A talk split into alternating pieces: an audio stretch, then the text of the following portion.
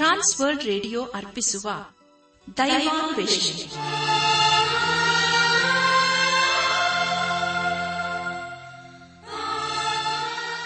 ಒಲಮೆಯ ಶ್ರೋತೃ ಬಾಂಧವರೇ ಈಗ ಪ್ರಸಾರವಾಗುವ ದೈವಾನ್ವೇಷಣೆ ಕಾರ್ಯಕ್ರಮವನ್ನು ಆಲಿಸಲು ನಿಮ್ಮನ್ನು ಹೃತ್ಪೂರ್ವಕವಾಗಿ ಕ್ರಿಸ್ತೇಸುವಿನ ಹೆಸರಿನಲ್ಲಿ ಆಮಂತ್ರಿಸುತ್ತೇವೆ. ದೈವಾನ್ವೇಷಣೆ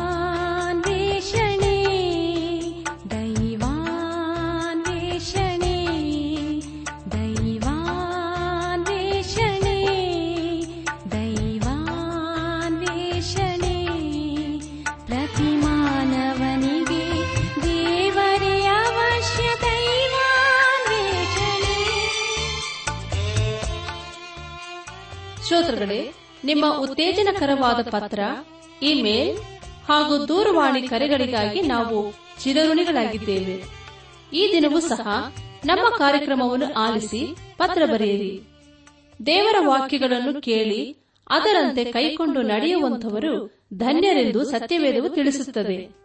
ಆದ್ದರಿಂದ ಪ್ರಿಯರೇ, ನೀವು ಶ್ರದ್ಧೆಯಿಂದ ದೇವರ ಸಂದೇಶವನ್ನು ಆಲಿಸಿ ದೈವಾಶೀರ್ವಾದವನ್ನು ಪಡೆಯಿರಿ. ಕಾರ್ಯಕ್ರಮದ ಕೊನೆಯಲ್ಲಿ ತಿಳಿಸುವ ನಮ್ಮ ವಿಳಾಸಕ್ಕೆ ಪತ್ರ ಬರೆಯಲು ಮರೆಯದಿರಿ. ಬನ್ನಿ ಪ್ರಿಯರೇ, ಆಲಿಸಿರಿ ದೈವಾನ್ವೇಷಣೆ ಕಾರ್ಯಕ್ರಮವನ್ನು.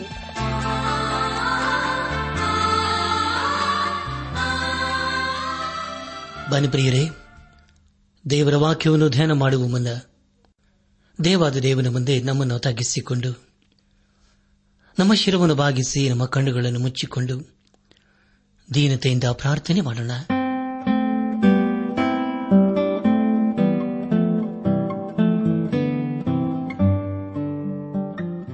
ಭೂಪರ ಲೋಕಗಳ ಒಡೆಯನೆ, ಎಲ್ಲ ಆಶೀರ್ವಾದಗಳಿಗೂ ಮೂಲ ಕಾಣನೆ ನಮಗೋಸ್ಕರ ಚಿಂತಿಸುವಂತ ದೇವರೇ ಅನುದಿನವೂ ನಮ್ಮ ಭಾರವನ್ನು ಹೊರುವಂತ ದೇವರೇ, ನಿನಗೆ ಸ್ತುತಿ ಸ್ತೋತ್ರ ಕೊಂಡಾಟಗಳನ್ನು ಸಲ್ಲಿಸುತ್ತೇವೆ. ನೀನು ನಮ್ಮ ಜೀವಿತ ಕಾಲವೆಲ್ಲ ನಂಬಿಕಸ್ತನು.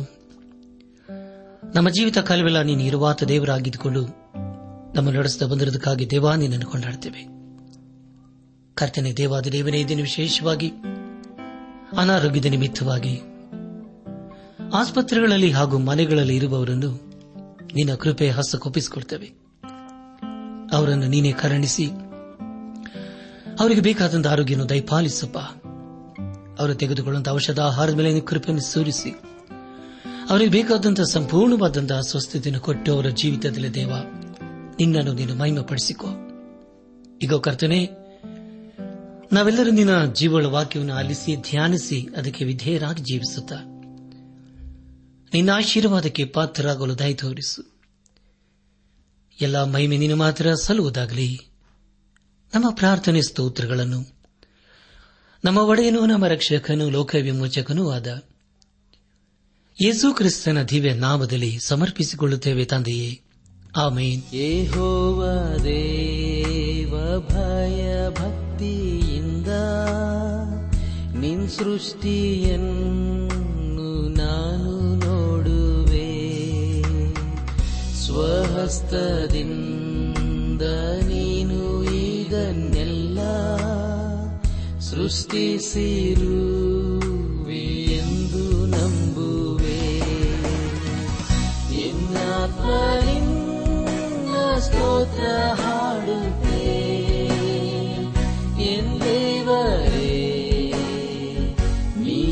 स्तरे। किन्वा परि न स्तोत्र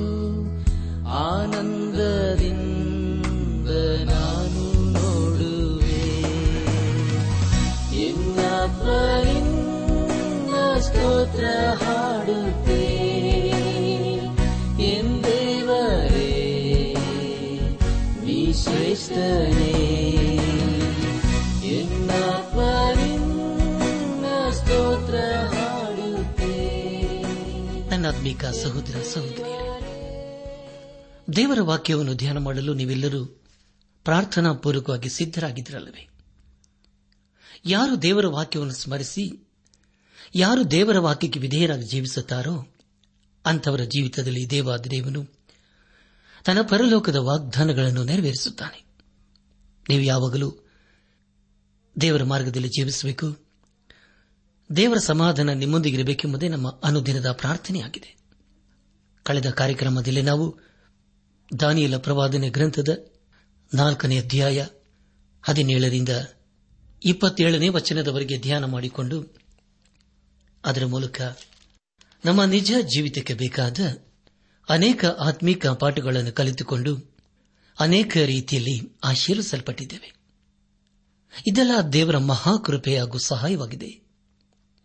ದೇವರಿಗೆ ಮಹಿಮೆಯುಂಟಾಗಲಿ. ಧ್ಯಾನ ಮಾಡಿದಂಥ ವಿಷಯಗಳನ್ನು ಈಗ ನೆನಪು ಮಾಡಿಕೊಂಡು ಮುಂದಿನ ವೇದ ಭಾಗಕ್ಕೆ ಸಾಗೋಣ. ದಾನಿಯಲನ್ ಹೇಳಿದಂತ ವಿಷಯದ ಕುರಿತು ಕೇಳಿಸಿಕೊಂಡಂತಹ ನಬಕದ್ ನೇಚರನ್ನು ಸ್ತಬ್ಧನಾಗುತ್ತಾನೆ. ತದನಂತರ ದಾನಿಯಲನು ಅವನನ್ನು ಬಲಪಡಿಸುತ್ತಾನೆ ಮತ್ತು ಹೇಳಿದನೆಂದರೆ, ಎನ್ನೊಡೆಯನೇ, ಆ ಕನಸು ನಿನ್ನ ಹಾಗೆಗಳಿಗೆ ಫಲಿಸಲಿ ಅದರ ಅರ್ಥವು ನಿನ್ನ ವಿರೋಧಿಗಳ ಅನುಭವಕ್ಕೆ ಬರಲಿ. ಯಾವ ವೃಕ್ಷವು ಬೆಳೆದು ಬಲಗೊಂಡು ಆಕಾಶಕ್ಕೆ ತುದಿಯನ್ನು ಮುಟ್ಟಿಸುತ್ತಾ ಲೋಕದವರೆಲ್ಲರಿಗೂ ಕಾಣಿಸುತ್ತಾ ಅಂದವಾದ ಎಲೆಗಳನ್ನು, ಬಹಳ ಹಣ್ಣುಗಳನ್ನು ಬಿಡುತ್ತಾ ಎಲ್ಲಕ್ಕೂ ಆಹಾರವನ್ನು ಒದಗಿಸುತ್ತಾ ತನ್ನ ನೆರಳನ್ನು ಭೂಜಂತುಗಳಿಗೆ ಆಸರೆವಾಗಿಯೂ ತನ್ನ ಕೊಂಬೆಗಳನ್ನು ಆಕಾಶ ಪಕ್ಷಿಗಳಿಗೆ ನೆಲೆಯಾಗಿಯೂ ಮಾಡುತ್ತಾ ಕನಸಿನಲ್ಲಿ ನಿನಗೆ ತೋರಿತೋ, ಆ ವೃಕ್ಷವು ನೀನೆ. ರಾಜ, ನೀನು ಬೆಳೆದು ಬಲಗೊಂಡಿದ್ದಿ. ನಿನ್ನ ಮಹಿಮೆಯು ವೃದ್ಧಿಯಾಗಿ ಆಕಾಶಕ್ಕೆ ಮುಟ್ಟಿದೆ. ನಿನ್ನ ಆಳ್ವಿಕೆಯು ಲೋಕದ ಕಟ್ಟ ಕಡೆಗೂ ವ್ಯಾಪಿಸಿದೆ ಎಂಬುದಾಗಿಯೂ, ನೀನು ಮನುಷ್ಯರೊಳಗಿಂದ ತಳ್ಳಲ್ಪಟ್ಟು ಕಾಡು ಮೃಗಗಳೊಂದಿಗೆ ವಾಸಿಸುವೆ. ದನಗಳಂತೆ ಹುಲ್ಲು ಮೇಯುವುದೇ ನಿನಗೆ ಗತಿಯಾಗುವುದು. ಆಕಾಶದ ಇಬ್ಬನಿಯು ನಿನ್ನನ್ನು ತೋಯಿಸುವುದು. ಪರಾತ್ಪರನು ಮನುಷ್ಯರ ರಾಜ್ಯದಲ್ಲಿ ರಾಜನಾಗಿ. ಅದನ್ನು ತನಗೆ ಬೇಕಾದವರಿಗೆ ಒಪ್ಪಿಸುತ್ತಾನೆ ಎಂಬುದು ನಿನಗೆ ತಿಳಿದು ಬರುವುದರೊಳಗೆ ಏಳು ವರ್ಷ ನಿನಗೆ ಹೀಗೆ ಕಳೆಯುವುದು. ವೃಕ್ಷದ ಬುಡದ ನೋಟನ್ನು ಉಳಿಸಿರಿ ಎಂದು ಅಪ್ಪಣೆಯಾಯಿತಲ್ಲ? ಇದರ ತಾತ್ಪರ್ಯವೇನೆಂದರೆ ಪರಲೋಕಕ್ಕೆ ಸರ್ವಾಧಿಕಾರ ಉಂಟೆಂಬುದನ್ನು ನೀನು ತಿಳಿದುಕೊಂಡ ನಂತರ ನಿನ್ನ ರಾಜ್ಯವು ನಿನಗೆ ಸ್ಥಿರವಾಗುವುದು ಎಂಬುದಾಗಿ ಹೇಳಿದ ವಿಷಯಗಳ ಕುರಿತು ನಾವು ಧ್ಯಾನ ಮಾಡಿಕೊಂಡೆವು. ಧ್ಯಾನ ಮಾಡಿದಂತಹ ಎಲ್ಲ ಹಂತಗಳಲ್ಲಿ ದೇವಾದಿದೇವನೇ ನಮ್ಮ ನಡೆಸಿದನು. ದೇವರಿಗೆ ಮಹಿಮೆಯುಂಟಾಗಲಿ. ಇಂದು ನಾವು ದಾನಿಯಲ ಪ್ರವಾದನೆ ಗ್ರಂಥದ ನಾಲ್ಕನೇ ಅಧ್ಯಾಯ, ಇಪ್ಪತ್ತೆಂಟನೇ ವಚನದಿಂದ ಐದನೇ ಅಧ್ಯಾಯದ ಮೊದಲನೇ ವಚನದವರೆಗೆ ಧ್ಯಾನ ಮಾಡಿಕೊಳ್ಳೋಣ. ಪ್ರಿಯ ದೇವಜನರೇ ಮುಂದೆ ಮುಂದೆ ನಾವು ಧ್ಯಾನ ಮಾಡುವಂತಹ ಎಲ್ಲ ಹಂತಗಳಲ್ಲಿ ದೇವಾದಿ ದೇವನನ್ನು ಆಚರಿಸಿಕೊಂಡು ಮುಂದೆ ಮುಂದೆ ಸಾಗೋಣ. ದಾನಿಯಲ ಪರವಾದನೆ ಗ್ರಂಥ ನಾಲ್ಕನೇ ಅಧ್ಯಾಯ ಇಪ್ಪತ್ತೆಂಟರಿಂದ ಮೂವತ್ತನೇ ವಚನದವರೆಗೆ ಓದುವಾಗ, ಇದೆಲ್ಲ ರಾಜ್ಯನಾದ ನಬಕದ್ ನೇಚರನ ಅನುಭವಕ್ಕೆ ಬಂತು.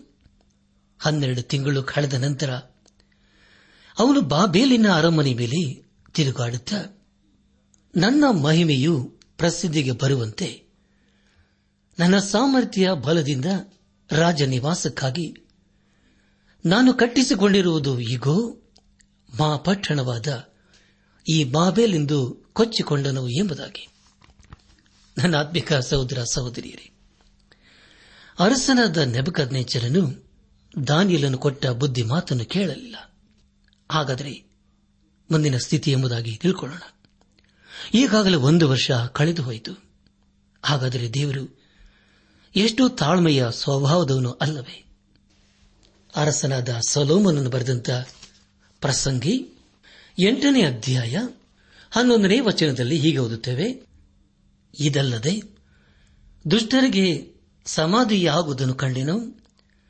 ಅವರು ಸುಖವಾಗಿ ಗತಿಸಿದರು. ಧಾರ್ಮಿಕರು ಪರಿಶುದ್ಧ ಸ್ಥಾನದಿಂದ ತೊಲಗಿ ಹೋಗಬೇಕಾಯಿತು. ಪಟ್ಟಣದಲ್ಲಿ ಅವರ ಜ್ಞಾಪಕವೇ ಇಲ್ಲವಾಯಿತು. ಇದು ವ್ಯರ್ಥ.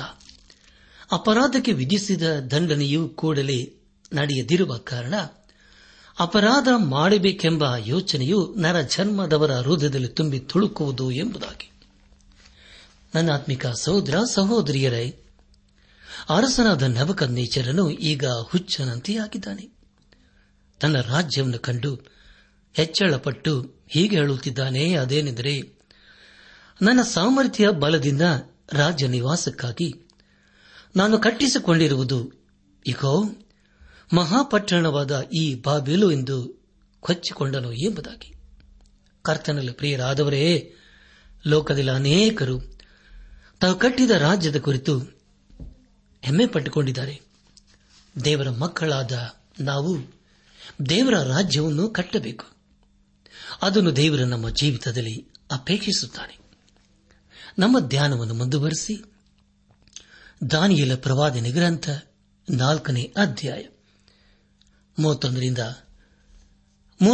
ವಚನದವರೆಗೆ ಓದುವಾಗ, ಈ ಮಾತು ರಾಜನ ಬಾಯಿಂದ ಹೊರಡುತ್ತಿರುವಾಗ, ಅರಸನಾದ ನೆಮಕ ನೇಚರನೇ ನಿನಗಾದ ದೈವೋಕ್ತಿಯನ್ನು ಕೇಳು, ರಾಜ್ಯವು ನಿನ್ನಿಂದ ತೊಲಗಿದೆ. ನೀನು ಮನುಷ್ಯರೊಳಗಿಂದ ತಳ್ಳಲ್ಪಟ್ಟು ಕಾಡು ಮೃಗಗಳೊಂದಿಗೆ ವಾಸಿಸುವೆ. ದನಗಳಂತೆ ಹುಲ್ಲು ಮೇಯುವುದೇ ನಿನಗೆ ಗತಿಯಾಗುವುದು. ಪರಾತ್ಪರನು ಮನುಷ್ಯರ ರಾಜ್ಯದಲ್ಲಿ ರಾಜನಾಗಿ ಅದನ್ನು ನನಗೆ ಬೇಕಾದವರಿಗೆ ಒಪ್ಪಿಸುತ್ತಾನೆಂಬುದು ನಿನ್ನ ತಿಳುವಳಿಕೆಗೆ ಬರುವುದರೊಳಗೆ ಏಳು ವರ್ಷ ನಿನಗೆ ಹೀಗೆ ಕಳೆಯುವುದೆಂದು ಆಕಾಶವಾಣಿಯಾಯಿತು. ಈ ನುಡಿಯು ನೆಬಕತ್ ತಕ್ಷಣವೇ ನೆರವೇರಿತು. ಅವನು ಮನುಷ್ಯರೊಳಗಿಂದ ತಳ್ಳಲ್ಪಟ್ಟು ದನಗಳಂತೆ ಹುಲ್ಲು ಮೇಯುತ್ತಾ ಆಕಾಶದ ಇಬ್ಬನಿಂದ ನೆನೆಯುತ್ತಾಯಿತನು. ಅವನ ಕೂದಲು ಹದ್ದುಗಳ ಗರಿಯಂತೆಯೂ ಅವನ ಉಗುರು ಹಕ್ಕಿಗಳ ಉಗುರಿನ ಹಾಗೂ ಬೆಳೆದವು ಎಂಬುದಾಗಿ.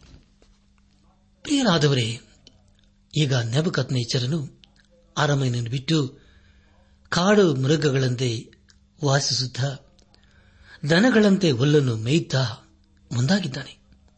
ಅದರ ಜೊತೆ ಜೊತೆಯಲ್ಲಿ ಅವನ ರಾಜ್ಯವು ಅವನ ಕೈಯಿಂದ ತಪ್ಪಿ ಹೋಗುತ್ತಾ ಇದೆ.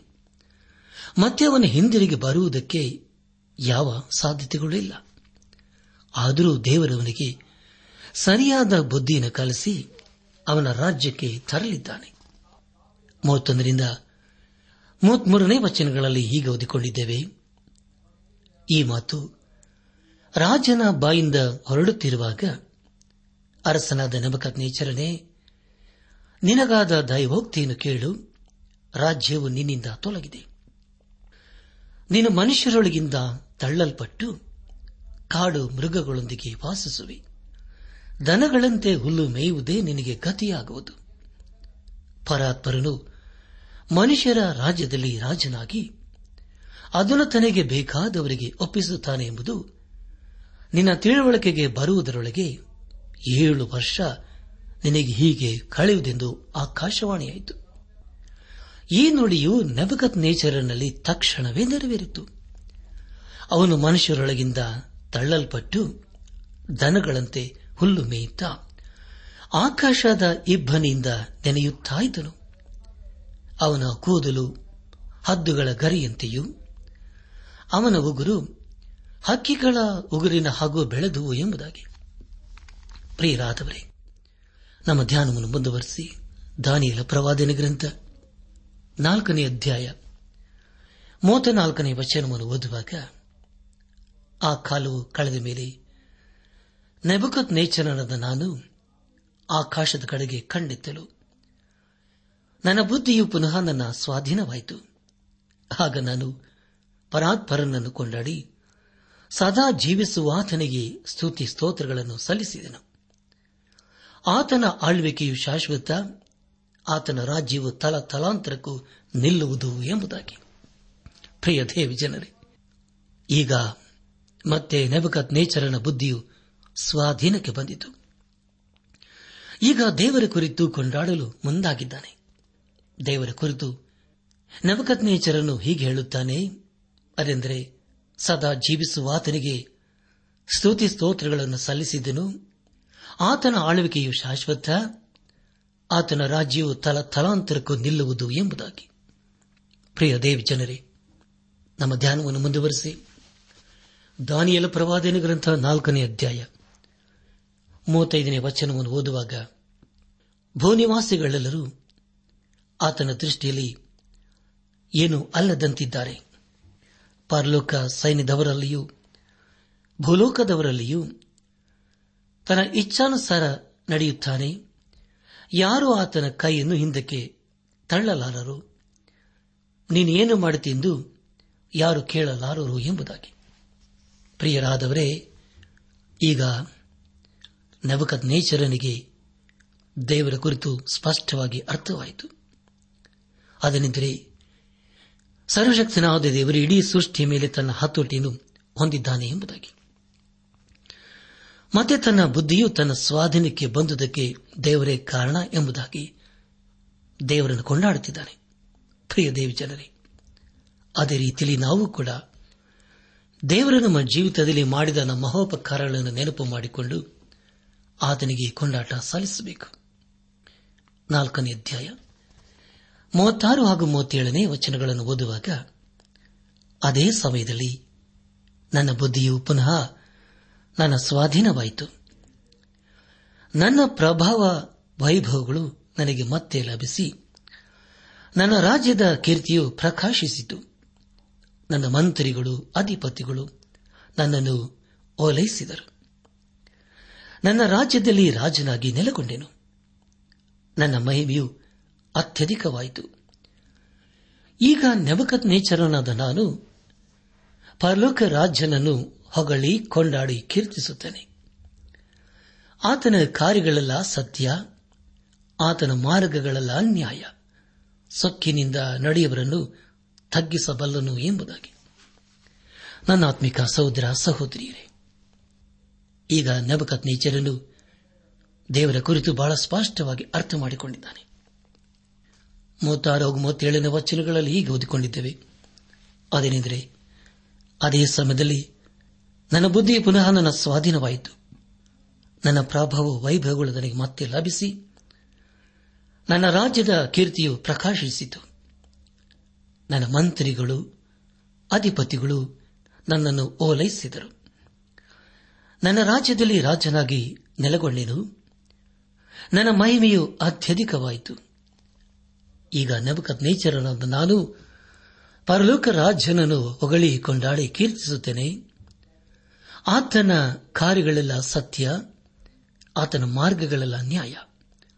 ಸೊಕ್ಕಿನಿಂದ ನಡೆಯುವರನ್ನು ತಗ್ಗಿಸಬಲ್ಲನು ಎಂಬುದಾಗಿ.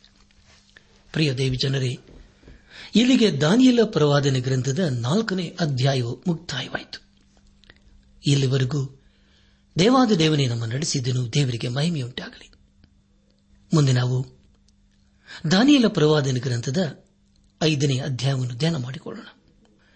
ಈ ಐದನೇ ಅಧ್ಯಾಯದಲ್ಲಿ ಬರೆಯಲ್ಪಟ್ಟಿರುವಂತಹ ಮುಖ್ಯ ವಿಷಯಗಳು ರಾಜನಾದ ಬೆಳ್ಶಾಚರನ್ನು ಮಾಡುವ ಔತಣ, ಗೋಡೆ ಮೇಲೆ ದೇವರು ತನ್ನ ಹಸ್ತದ ಮೂಲಕ ಬರೆಸುವುದು, ವಿದ್ವಾಂಸರು ಅದನ್ನು ವಿವರಿಸುವುದಕ್ಕೆ ವಿಫಲರಾದದ್ದು, ದಾನಿಯಲನು ಅದರ ಅರ್ಥವನ್ನು ವಿವರಿಸಿದ್ದು ಬಾಬಿಲಿನ ಬೀಳುವಿಕೆ ಎಂಬುದಾಗಿ.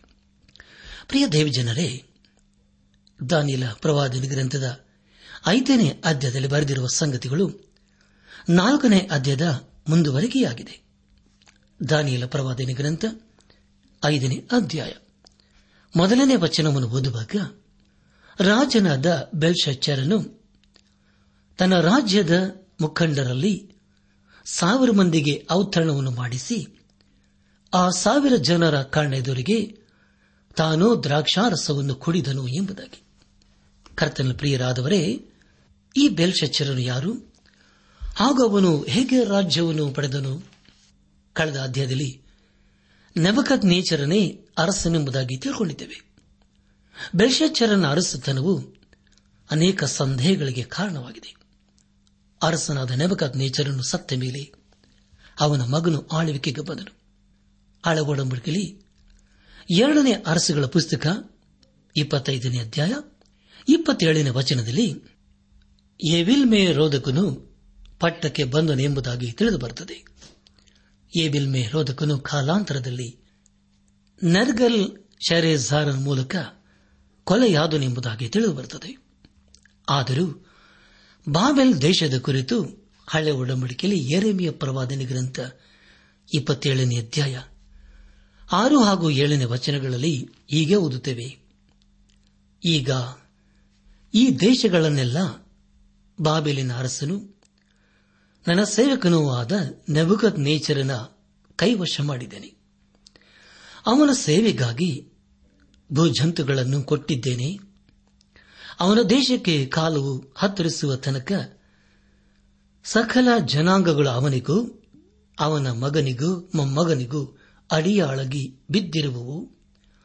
ಆಮೇಲೆ ಅನೇಕ ಜನಾಂಗಗಳು ಮಹಾರಾಜರು ಅವನನ್ನೇ ಅಡಿಯಾಳನ್ನಾಗಿ ಮಾಡಿಕೊಳ್ಳುವರು ಎಂಬುದಾಗಿ.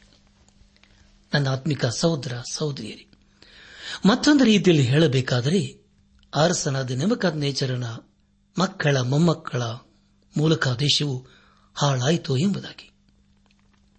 ದಾನಿಯಲ ಪ್ರವಾದನೆ ಗ್ರಂಥ ಐದನೇ ಅಧ್ಯಾಯ ಮೊದಲನೇ ವಚನದಲ್ಲಿ ಹೀಗೆ ಓದಿಕೊಂಡಿದ್ದೇವೆ ಅದೇನೆಂದರೆ ರಾಜನಾದ ಬೆಲ್ಶಚ್ಚರನು ತನ್ನ ರಾಜ್ಯದ ಮುಖಂಡರಲ್ಲಿ ಸಾವಿರ ಮಂದಿಗೆ ಔತಣವನ್ನು ಮಾಡಿಸಿ, ಆ ಸಾವಿರ ಜನರ ಕಣ್ಣೆದುರಿಗೆ ತಾನು ದ್ರಾಕ್ಷಾರಸವನ್ನು ಕೊಡಿದನು ಎಂಬುದಾಗಿ.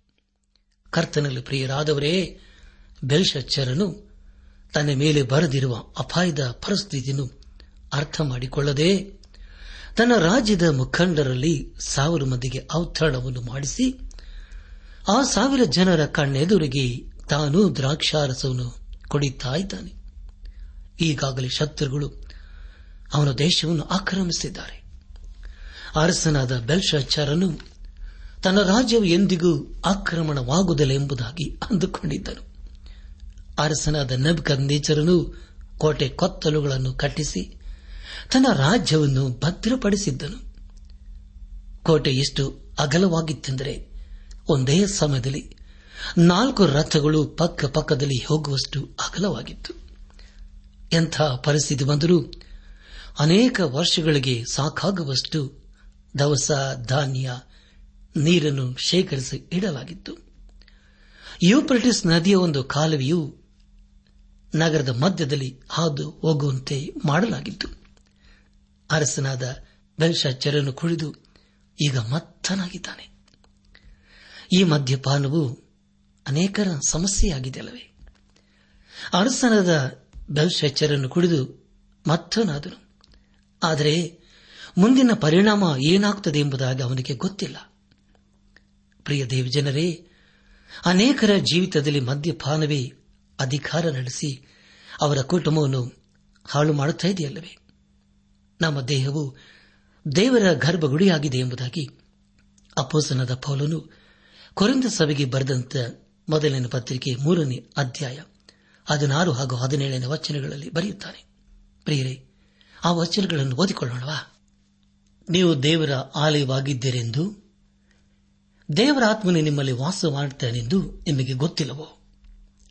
ಯಾವನಾದರೂ ದೇವರ ಆಲಯವನ್ನು ಕೆಡಿಸಿದರೆ ದೇವರ ಅವನನ್ನು ಕೆಡಿಸುವನು ಯಾಕೆಂದರೆ ದೇವರ ಆಲಯವು ಪವಿತ್ರವಾದದ್ದು, ಆ ಆಲಯವು ನೀವೇ ಎಂಬುದಾಗಿ. ಪ್ರಿಯರೇ, ಎಂಥ ಅದ್ಭುತವಾದಂಥ ವೇದ ವಚನಗಳಲ್ಲವೇ ನಿಮಗಾಗಿ ಮತ್ತೊಂದು ಸಾರಿ ಒತ್ತನೆ ದಯಮಾಡಿ ಕೇಳಿಸಿಕೊಳ್ಳ್ರಿ. ಅಪ್ಪಸ್ತನದ ಪೌಲನು ಕುರಿತ ಸಭೆಗೆ ಬರೆದಂತ ಮೊದಲನೇ ಪತ್ರಿಕೆ ಮೂರನೇ ಅಧ್ಯಾಯ ಹದಿನಾರು ಹಾಗೂ ಹದಿನೇಳು ವಚನಗಳು. ನೀವು ದೇವರ ಆಲಯವಾಗಿದ್ದೀರೆಂದು ದೇವರ ಆತ್ಮನು ನಿಮ್ಮಲ್ಲಿ ವಾಸ ಮಾಡುತ್ತಾನೆಂದು ನಿಮಗೆ ಗೊತ್ತಿಲ್ಲವೋ? ಯಾವನಾದರೂ ದೇವರ ಆಲಯವನ್ನು ಕೆಡಿಸಿದರೆ ದೇವರು ಅವನನ್ನು ಕೆಡಿಸುವನು. ಯಾಕಂದರೆ ದೇವರ ಆಲಯವು ಪವಿತ್ರವಾದದ್ದು, ಆ ಆಲಯವು ನೀವೇ ಎಂಬುದಾಗಿ. ಪ್ರಿಯ ದೇವ್ ಜನರೇ, ಅನೇಕ ದೇಶಗಳು ಈ ಮದ್ಯಪಾನವನ್ನು ತಡೆಗಟ್ಟುವುದಕ್ಕಾಗಿ ಅನೇಕ ರೀತಿಯಲ್ಲಿ ಪ್ರಯತ್ನ ಮಾಡುತ್ತಿವೆ. ಅದಕ್ಕಾಗಿ ಕೋಟ್ಯಾನು ಕೋಟಿ ರೂಪಾಯಿಗಳನ್ನು ಖರ್ಚು ಮಾಡುತ್ತದೆ. ರಸ್ತೆಗಳಲ್ಲಿ ಆಗುವಂತ ಅನೇಕ ಅನಾಹುತಗಳಿಗೆ ಮದ್ಯಪಾನವೇ ಕಾರಣವಾಗಿರುತ್ತದೆ. ಅದನ್ನು ಹತೋಟಿಗೆ ತರಲು ಸರ್ಕಾರವು ಅನೇಕ ರೀತಿಯಲ್ಲಿ ಪ್ರಯತ್ನ ಮಾಡುತ್ತಿದೆ. ಈ ಸಮಸ್ಯೆ ಮುಖ್ಯವಾಗಿ ನಾವು ಇಂದಿನ ಯುವ ಪೀಳಿಗೆಯಲ್ಲಿ ಕಾಣಬಹುದಲ್ಲವೇ ಪ್ರಿಯರೇ? ಹಾಗಾದರೆ ಪ್ರಿಯರೇ, ಈ ವಾಕ್ಯದ ಬೆಳಕಿನಲ್ಲಿ ನಮ್ಮ ಜೀವಿತವನ್ನು ಪರೀಕ್ಷಿಸಿಕೊಳ್ಳೋಣ. ನಮ್ಮ ದೇಹವೇ ದೇವರ ಮಂದಿರವಾಗಿದೆ. ಈ ಮಂದಿರದಲ್ಲಿ ದೇವರ ಆತ್ಮನು ವಾಸ ಮಾಡಲು ಇಚ್ಛಿಸುತ್ತಾನೆ. ನಮ್ಮ ದೇಹ ಪರಿಶುದ್ಧವಾಗಿರಬೇಕು. ನಮ್ಮ ಮನಸ್ಸು ಪರಿಶುದ್ಧವಾಗಿರಬೇಕು. ನಮ್ಮ ಆಲೋಚನೆಗಳು ಪರಿಶುದ್ಧವಾಗಿರಬೇಕು. ಯಾಕಂದರೆ ಪ್ರಿಯರೇ, ಪರಿಶುದ್ಧನಾದ ದೇವರು ನಮ್ಮ ಜೀವಿತದಲ್ಲಿ ಅದನ್ನೇ ಅಪೇಕ್ಷಿಸುತ್ತಾನೆ. ಒಂದು ವೇಳೆ ನಾವು ಆತ್ಮೀಕ ರೀತಿಯಲ್ಲಿ ಬಿದ್ದು ಹೋಗಿರುವುದಾದರೆ, ಸೋತು ಹೋಗಿರುವುದಾದರೆ ಪ್ರಿಯರೇ ಹಿಂದೆ ನಾವು ಯೇಸು ಕ್ರಿಸ್ತನ ಬಳಿಗೆ ಬಂದು ನಮ್ಮ ಜೀವಿತವನ್ನು ಆತನಿಗೆ ಒಪ್ಪಿಸಿಕೊಟ್ಟು ಆತನ ಮಾರ್ಗದಲ್ಲಿ ಜೀವಿಸುತ್ತಾ ಆತನ ಆಶೀರ್ವಾದಕನ ಪಾತ್ರರಾಗೋಣ. ಪ್ರಿಯ ದೇವಿ ಜನರೇ, ಇದು ಒಂದೇ ಒಂದು ಜೀವಿತ. ಇದು ಬೇಗನೆ ಗತಿಸಿ ಹೋಗ್ತದೆ. ಆ ದಿನವು ನಮ್ಮ ಜೀವಿತದಲ್ಲಿ ಬರುವುದು ಉಚಿತವಾಗಿ. ಹಿಂದೆ ನಾವು ದೇವರ ಕಡೆಗೆ ತಿರುಗಿ ಹೋಗೋಣ. ಪಾಪದ ಜೀವಿತಕ್ಕೆ ಬೆನ್ನು ಹಾಕೋಣ. ದೇವರು ಕೊಟ್ಟಿರುವಂತಹ ಈ ದೇಹ ಆತನ ಗರ್ಭಗುಡಿಯಾಗಿದೆ. ಇದೇ ದೇವರ ಮಂದಿರವಾಗಿದೆ. ಇದರಲ್ಲಿ ಆತನು ವಾಸಿಸಲು ಇಚ್ಛಿಸುತ್ತಾನೆ. ಆದುದರಿಂದ ಪ್ರಿಯ ದೇವಜನರೇ, ನಮ್ಮ ಜೀವಿತದಲ್ಲಿ ದೇವರ ಮೆಚ್ಚುವಂತಹ ಕಾರ್ಯಗಳನ್ನು ಮಾಡುತ್ತಾ ಆತನನ್ನೇ ಘನಪಡಿಸುತ್ತಾ ಆತನ ಆಶೀರ್ವಾದಕನ ಪಾತ್ರರಾಗೋಣ. ಹಾಗಾಗುವಂತೆ ತಂದೆಯಾದ ದೇವರು ಯೇಸು ಕ್ರಿಸ್ತನ ಮೂಲಕ ನಮ್ಮೆಲ್ಲರನ್ನು ಆಶೀರ್ವದಿಸಿ ನಡೆಸಲಿ.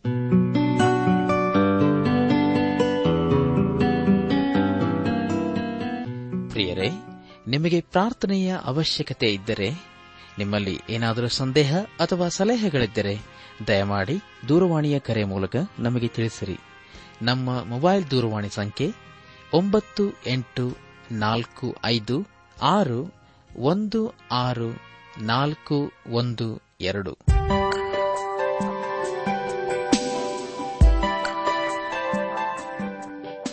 ನನ್ನ ಆತ್ಮಿಕ ಸಹೋದರ ಸಹೋದರಿಯರೇ ಇಂದು ದೇವರು ನಮಗೆ ಕೊಡುವ ವಾಗ್ದಾನ, ಗಾಯ ಮಾಡುವವನು, ಗಾಯ ಕಟ್ಟುವವನು ಆತನೇ. ಯೋಬ ಐದು ಹದಿನೆಂಟು.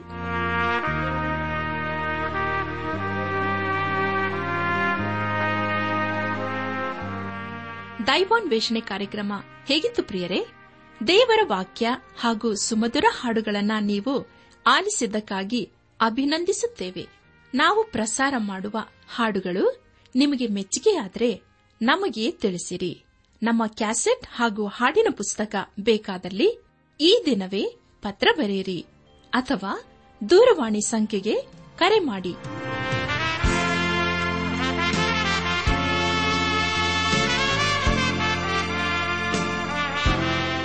ನಮ್ಮ ವಿಳಾಸ ದೈವಾನ್ ವೇಷಣೆ ಟ್ರಾನ್ಸ್ ವರ್ಲ್ಡ್ ರೇಡಿಯೋ ಇಂಡಿಯಾ, ಟಪಾಲು ಸಂಖ್ಯೆ ನಾಲ್ಕು ಮೂರು ಎರಡು ಸೊನ್ನೆ, ಬೆಂಗಳೂರು ಐದು ಆರು ಸೊನ್ನೆ ಸೊನ್ನೆ ನಾಲ್ಕು ಮೂರು. ನಮ್ಮ ಇಮೇಲ್ ವಿಳಾಸ KAN TTB at radio eight eight two dot com ನಮಸ್ಕಾರ ಪ್ರಿಯರೇ.